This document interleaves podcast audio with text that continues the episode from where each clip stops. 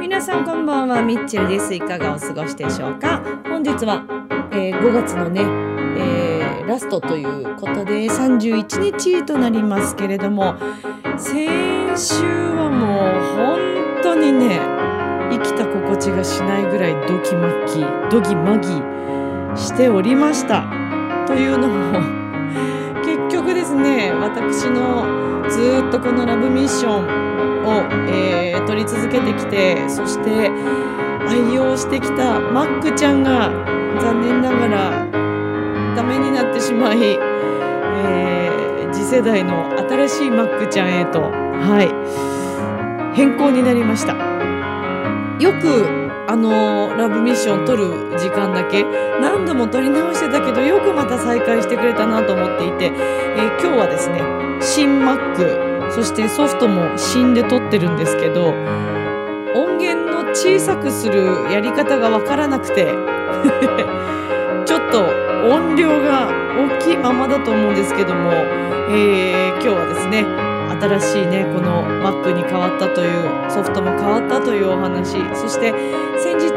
日曜日に行われた素敵な方のコンサートのお話をしていきたいと思います。この番組はちょあへよ .com の協力のもと配信されています。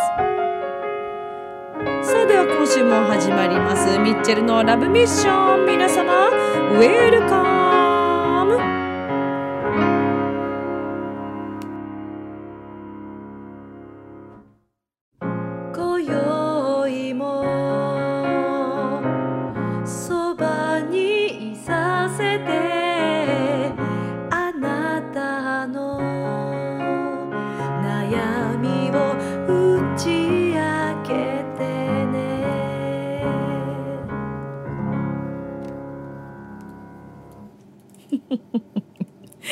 改めまして。こんばんは。ミッチェルです。ごめんなさい。トゥンティンタンタンティンタンタンタンタンがですねないんですよ。データが。あのデータバックアップしていなくてもうあの全て大変なことになってます。まああの本当にちょっとね近いうちにとにかく早急にパソコンをはい修理に出して、えーバックアップ取ってちょっと元のねいろんな音源がたくさん入っているのでそれをこっちに移したいなと思っているところではございますけれどももう本当にねまさかのまさかの出来事でびっくりしましたよ本当にね。まあねちょっとごめんなさいね もう今日もねこれ後からこう撮るっていうのもね後からっていうかねもう撮れてるのかどうかも不安に思いながらこうちょっと今チェックしながら撮ってるんですけど、まあ、まずあの私今まで Cubase っていうソフトを使ってたんですね。あの最初に教えていただいた方から Cubase がすごくいいよということで。で後々いろんな人に聞いてたら Cubase というソフトがとっても結構難しいソフトだということを知ってみたり、えーまたあの Mac を使ってるんだったら、えー、Cubase じゃなくてあのロジックっていうね別の方が使いやすいよとか、まあ、いろんないろんな話を聞いたりしてで今回はですねなので違うソフトにしてみました。実際にですねすごくいいソフトでこれ GarageBand ってもともと入ってるやつなんですかね。私、まあ、ちょっとソフトそんなに詳しくはないんですけどもうねこれはねよりこれからのミッチェルの音楽活動にかなりかなりプラスになるソフトだなと思いました。金額もねえっ、とネットでそのまま買えて2万2万3,000円とかかな。それで音源もかなりいっぱい入ってるし種類がねすごく多くて豊富で、えー録音もすごくやりやすくて今もあのそれを使って撮ってるんですけども音がねあの音源に関してはこの間週末にもうそれがどうしても必要で音作りをだからもう持ってた作ってたものが 飛んだわけですね。パソコンちゃんとともに。全て飛んだんでもう2日間でほほぼっていうかまあ徹夜ですよ完全に。貫徹ってやつですか。まあでも2時間2時間ぐらいは寝たかな。2日のうち、うん、でもそうですね。で2日間もうほぼ2時間だけの睡眠で。えー、なかなか人というのは集中するといいものが作れるんだということがよく分かりました。えー、えー、気づいたらもうねまあそれでもなんだろうな。うんこだわり出したらねきりないんでまた作り直したりとかねこれから修正したりしてまた新たに作り直そうとは思ってますけども。まあでもそれにしてもね使いやすい。素晴らしいソフトです。そしてパソコンも今まであの、えーと、MacBook Pro を使ってたんですけども今回は今もうあれなんですね。横にこう差し込めるなんですか？いろんな私あの付属品のこのマイクもそうだしそのまま差し込むためのものっていうのがあと CD とか入れたい場合も別に買わなくちゃいけないんですね。であの私はバッファローのあのものを購入してでそれで CD をこうねあの焼きたいとか焼いたりする時もそれソフなんていうのこれ。もう本当に本当にさ名前をさ名前を一つも覚えようとしないよね。これなんていうの？ BUFFALO。BUFFALO。いいかも。いいよね。みんなわかるよねきっとね。現代のパソコンを使ってる方たちはきっと分かってくれると思う。そうもうこのパソコン自体に今までは CD 差し込んでそのままあのー、何？えっ、ー、とパソコンの iTunes の方に入ったりしましたけどもうそうはいかなくてそうなんですよ。だから付属品で付け足していかないといけないんですよね。でマイクもあの差し込み口が今まで使ってるものが MacBook Pro の場合は使えなくてまた別に付属品を買わなくちゃいけないんですよ。で今回はお店の方にもう時間がとにかくなくてマックをちゃんと買いに行きたいんだけどその時間も取れなくてでレッスン終わって帰りにもうあの9時にレッスン終わってそのまま有楽町ビッグカメラに直行してであのマック売り場のお兄さんにいろいろ聞きながらで悩んだ末に MacBook Air というのを買いました。Air はねもうそのまま差し込みもできるしまあ一応このバッファローのこれは買いましたけどもそうそれ以外はね差し込み口に関してはとても助かるものだったんでただただしギガ数があのとかデータか。データを入れるこうあの量がですねちょっと今までのより半分近く少なくてですねさあどうするっていうとこですよね。音源とか結構ほらね食うんですよ。大変なんですよ。いっぱい必要だったりするから。ただそうするともうね金額がパソコンの金額が倍ぐらいになっちゃうんでうんいやうまくできてるなと思って。ただ性能はすごい上がってますね。あの多分私えっとパソコン買ったの何年かな？2000 2011年か12年か。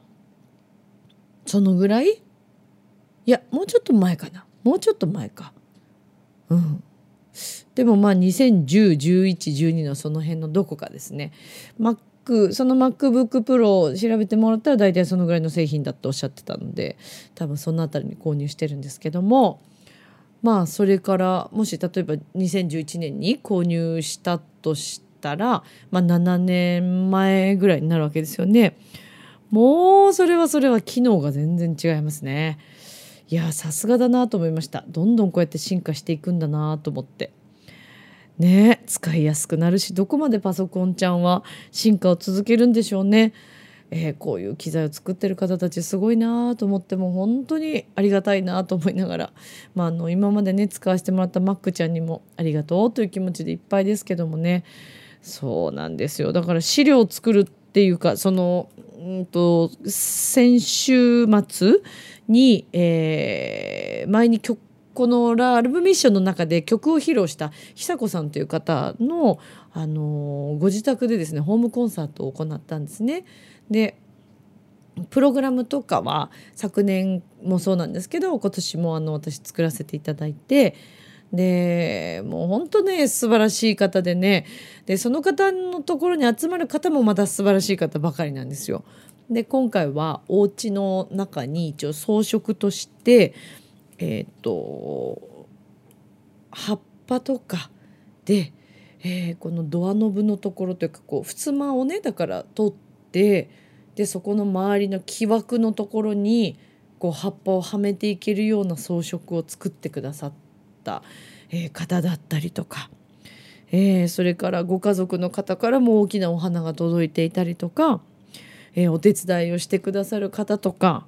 で、えー、ショーショーというか、まあ、そのコンサートを盛り上げてくださるあのラテンダンスの方とかねサンバか。サンバのダンスの方とかでお客様の中にもあのお花をね植えたりとかそういうのであのよくあのその方のお家にいらっしゃっている方でその方のご主人がまた歌が上手でその方も一緒に皆さんの前で歌ってくだされたとかね。もうそれはそれはねえー、賑やかな楽しいパーティーになりました。であのご自宅のねご家族の、えー、方にもいろいろとご協力を経て、えー、なんとか無事に終了したわけですけれどももう1年間ほぼ毎週のようにレッスンをされて、えー、もう歌い声もねすごく上達したんですけども何よりもピアノがねピアノは私ではなくってあのもう一人の先生があの私が紹介した方があの教えてあげてたんですけどももう1年前の曲は同じなんですねもうその曲を演奏するというのが、えー、その久子さんという方のもう一生のねこれからもずっと弾き続けるという曲だっていうことなんでその曲をまあ半年ぐらいかけてレッスンされてきましたけども。で私の方は、えーと、オペラのアリアを2曲とシャンソンの曲。でシャンソンの曲は日本語でやったんですけどもう素晴らしかったですね。でも皆さん総立ちでもうスタンディングオベーションですよ。ね。いやそりゃそうですよ。だってもうあそこまで一人でね毎週練習されてて85歳でしょ？もう85歳には見えませんけどもでまたドレスがね赤いドレスがよくお似合いでねとっても素敵でしたあのセンスも良くて自分のこだわりのねこうあのイメージをすごく持ってらっしゃる方だから音楽に対してもですけどもそういう衣装もそうだしそれこそあのご自身が使うものとかね日頃まあご本人は多分何気なくされていらっしゃるんだと思うんですけど全てにこうこだわりがあって。って自分のね大切なやっぱりものに囲まれながら生活をされている。でまたそのものに対しても使っているものに対してもそうですけどもやっぱり同じなんですけど周りの自分のね、えー、付き合いのある人たちに対しても誰に対しても大切にあの大切に大切に扱って大切に接して生きていらっしゃるのでああやっぱりだからこういうねあのコンサートができるのかなと思いながら、まあ、拝見していたんですけれども。まあでも無事にね終わってほっとしたのと。で、えー、その日にね絶対ちょっと皆さんにお聞かせしたいという思っていた曲があって。でまあそれを作っていたんですけどね。まあ、あのそれがですねクラシックのその有名な曲をに歌詞をつけてで演奏するという。でまあ完全にそのメロディーだけではちょっと補いきれないものがあるので、まあ、そこをちょっと作ったりして。であとピアノでねその曲を全部私の方で録音してで少しイメージを変えてあの印象を変えて、えー、印象というかうん。まあ、どういうのかっていうとその方がいつも久子さんが弾いてらっしゃる曲っていうのは月光ベートーベンの月光なんですけどでこの曲はあの久子さんのね、えー、ご主人の好きな曲でもあるということでその曲をもう毎日練習して、えー、弾き続けていらっしゃるんですけどもでその曲をちょっとアレンジしてあの歌というか歌詞をつけて、うん、で作ったんですけどもなんかこう海にねあの歌詞の中にもこう月の光が海面に海の,、ね、その海面にあの光ってっていうその映っている姿っていう情景というのが姿じゃない情景がものすごくこう分かる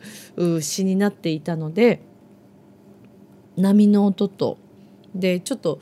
鳥の声というのもあったのでその波の音と鳥の声を入れてで、まあ、そこからこうね月光が始まるという形で作らせていただいたんですよね。まあでもあのそうですねやっぱり詩をね書くのがとっても上手なんですよ。上手というかもう才能ですね。で久子さんのすごいのはあの詩がですね短歌とかもよく書かれるんですけども今でも結構いろいろなあの短歌のですねそういうあの賞をもらえるところに出していて実際本当に賞をよくもらってるんですよ。昨年ももらって今年もまた頂いてあの表彰式に行かれたりとか。いや素晴らしいですね。何に対してもそうやって一生懸命あの前向きに進んでいらっしゃるその姿を見ていると自分なんかまだまだだなっていうことをね本当に思わせられるそれは。あと不可能というものはないんだなというね。だからまあその私も2日間もう意地ですよね何としてでもコンサートの中でやっぱパンフレットってすごい大切だと思うし妥協したくなくて。で音源もできるだけ妥協したくなくて。ただもうねその日に聴かせるというある程度はちょっと最終的にはうーんそうだなもっともっとっていうのはありましたけどもでもそれでもねここまで作り上げたっていうのはもう自分でもちょっとよくやったなって自分でもちょっと思うぐらいでしたけどでもやっぱそれって久子さんが何でもあの完璧にいつも仕上げるために努力を惜しまないというその姿を拝見しているのでそれを見ていると私もねそんな適当にはできませんよそりゃ。だし自分もねやっぱりこだわり持って音楽を作ったり歌ったりさせていただいてるわけですからでしかもそれをねいろんな方にお聞かせするとかとなればやはりねできる限りのことをやっていこうと、まあ、思うわけじゃないですか。ねえだからねちょっとこういや刺激的な週末でしたよ。本当 でも本当ね先週1週間はねどうしようどうしようと思って。いや気が気じゃなかったですねこのパソコンで。どうしようもうじゃあこれ全部一からこのねロジックというものに変えるっていうのもそうですけどいやどうやって私はでほらパソコンってちょっと使い慣れるまでに時間かかりません？ある程度。まあ同じ Mac だからそんなに大きくは変わらないんですけど携帯もそうですけどすぐにね使いこなせるようになるわけではなく徐々に徐々にあこういう機能もあったんだとかでねいろいろ覚えていく感じだから特にこのソフトに関しては全くの初めての触るものなのでなんとなくは似てるんですけど Cubase とも。ただまあねだいぶ違いますよね。だからそうなんですよ。だからそのね音源をちょっとどうやったら小さくできるのかなとかねそこがちょっと課題だな。これはでもいろいろいじっていくうちにねいろいろ気づいていくことだと思いますから。まあでも逆に良かったなと思いました。本当にいい機会だったのかなと思ってますね。まあだから改めて思うんですけどピンチというかこういうねいろんなこと起きるじゃないですか。毎日生きていたら。何か壊れることもあれば。ねえー、自分にとってはその時はちょっと良くなかったなと思うことでも実はそうじゃなくてそれは次へのステップのためのきっかけでしかないのではないかと私は思っております。はい。なのでパソコンが壊れたというのもこれまた次へのステップというかね。でもちろんねそこであのある程度出費も出るわけですけどもただし必ず私そういう出費っていうのは何かの形で返ってくるものだと思っているのでうん逆にねまた大きなお仕事というかねこういう音作りのお仕事っていうのもこれから増えていくのかななんて思っています。もうこのねこのソフトがあったらね今までできなかったようなこともなんかすごく幅が広がってできていくようなそんな気がしてます。これだって声の入れるこれは一応今ナチュラルボーカルっていうので入れてるんですけど他にもねこの声の入れ方のなんか感じが違うのがいろいろあるんですよ。これってそのままいじったら使えんのかな？あでも変わっちゃったら困るよね。いきなり変えて変わっちゃったっちゃったらちょっとやっぱ困るからちょっとやめとこう。これちょっと違うところにもう一個ファイルを作ってやれば多分できるんだろうけどうんまあ、またね調子に乗ってねまたあのいろいろいじったりしてるとね配信時間に間に合わなくなる可能性があるからちょっとやめとく。ちょっと我慢します。はい。今日はもうこのこのままナチュラルボーカルのままいこうと思います。はい。まあということで、えー、いろいろとねまあ日々いろんなことがございますけれどもまあそれでもねあのいい方向に全てが行くんだなということを感じて、えー、生きているということを 今日はお話ししましたけど。で私ですね私久しぶりにちょっとねジムをあのスポーツジム再開したんですけどいやもう筋肉痛もなんですけど今日ねこのラジオ収録する撮る前に初めてです私。昔からジムに行く時にスタジオプログラムとかも結構、まあ、活用はしてたんですけどヒップホップとかヨガとか、えー、とそれからちょっとこう筋トレ的なものとかそういうのはやったことがあったんですけどズンバっていうの知ってます？ズンバというねあのものがあるんですよ。ではこれあのダンスの、まあ、種類なのかな。えっ、ー、といろんな国いろんな世界のそのダンスのあのこうなんていうのかな、え振りというかちょっと待ってこれ調べてみようか。ズンバ。すごいね。なんかこのこのあこういう感じで撮るのもなかなかいいね。なんか一回ずつここで切らないでさ。なんか今調べてますよ的な？マツコさんの番組みたいになってますけど。ズンバとはで出てくるのかな？ズンバとは？出てきた。ズンバとは？これ出るかな？あズンバとは？出てきました。はいズンバとは？えっ、ー、とこれ何？これ何のサイト？ミュージックトラッカーっていうんですかね。というなんかはいサイトで出てきましたけど。ズンバとは日本で最も普及している総合ダンスエクササイズですって書いてありますね。ラテンダンスヒップホップなどさまざまなジャンルの音楽を楽しみながら踊りますっていうねことが書いてありますけども、まあ、パーティー感覚でダンスを楽しむというのがコンセプトのようなんですがえー、っと主な特徴としてこのズンバ。レッスン中は音楽を流しっぱなしでインストラクターは振り付けの詳しい説明をしない。見よう見まねで踊る。もうまさにそうでした。私その辺よく知らなくて今日行ったんですけど本当見よう見まねだった。説明なんか一個も入らなかった。で、えーと、ラテン中南米の曲が中心。陽気な曲が多い。確かに。すごい陽気だった。で、えーとダンスの振り付けがシンプル。あまあ、うん、シンプルといえばシンプルですけどちょっと慣れるまであの見よう見までね。でもね確かに真似すればすぐにこう理解できる踊りではあったかな。簡単にインストラクターになれるって書いてある。そんなことはないと思う。そんなことない。そんな簡単な踊りではなかったよ。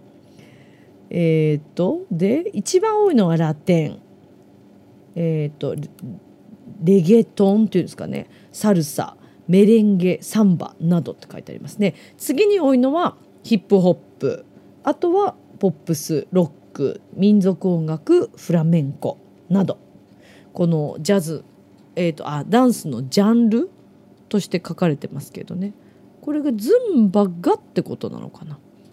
ズンバがなんでしょうね。で発祥の地アメリカマイアミで始まった年が2001年ということなので結構まあわりかし近年なんですかね。で日本での開始時期が2007年ということでまあ約10年11年ぐらいのねだからやっぱ最近ですよね。いやこのねズンバすごいよ。もうすごいとしか言いようがない。あのー、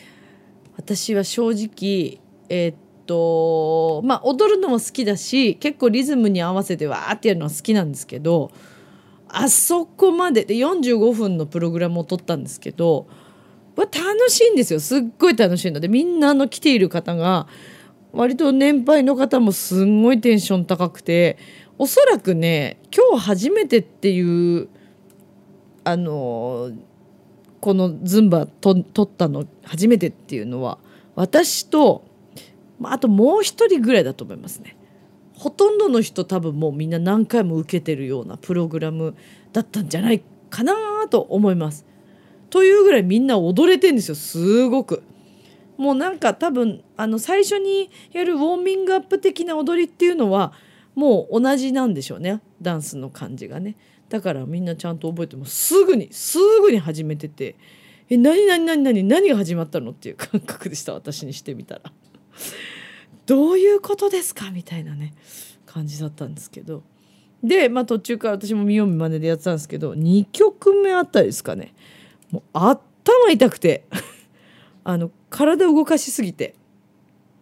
今でも頭痛がねちょっと止まらないんですよ。すごいんだもんだって。ジャンプしたり「はいはいはい」みたいな声出したりとか。それみんなやるのすごい。私よりね多分ね30歳以上上の人たちだったと思う。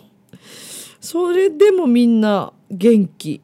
で多分あの中で一番高齢かなっていうおじい様がいたんですけどその方なんかはハットかぶってて黒い。でハットかぶりながらズンバ踊ってて。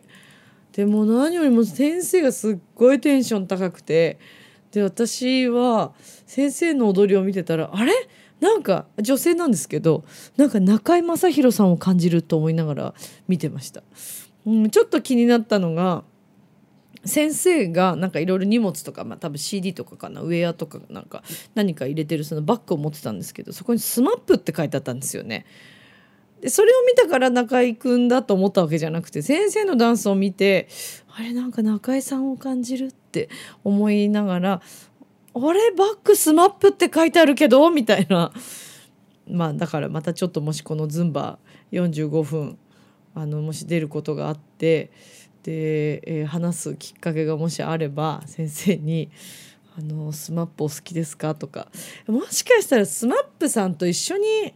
ねツアーとかね考えられますよねダンスでね。うん。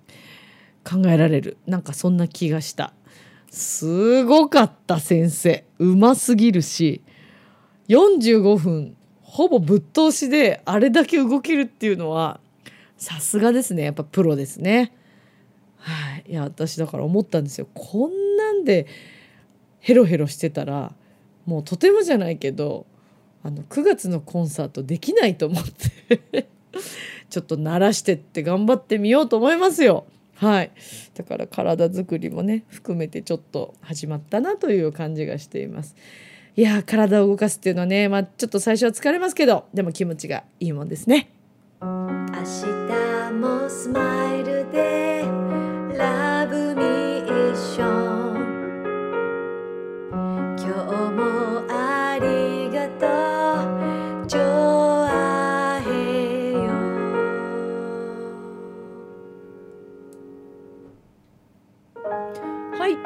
ことでエンディングでございます。なんとなく今日はちょっとね恐る恐る。また収録これで大丈夫かなと思いながらちょっと喋ってしまいましたけれども。いやもう先週は本当慌ただしい感じで、ね、の収録になってしまってね本当にすみませんでした。あの収録時間もねちょっと、えー、スタートが遅れてしまったかと思うんですけれども、えー、まああのなんとか届けられて本当に良かったなと思ってます。本当にごめんなさい。まさかの事態にね。本当にね。かといってパソコン2つ持ってるってわけにもいかないしね。ということで、はい、皆さんも本当気をつけてください。えー、9月13日のコンサート、もうあの6月1日に解禁いたします情報をね、そして、えー、6月の16日池袋、えー、サンシャインシティにて、えー、噴水の昼はゴスペルライブございますよ。ぜひ遊びに来てください。それでは今宵も良い夢を、明日も楽しい一日を。バイバイ。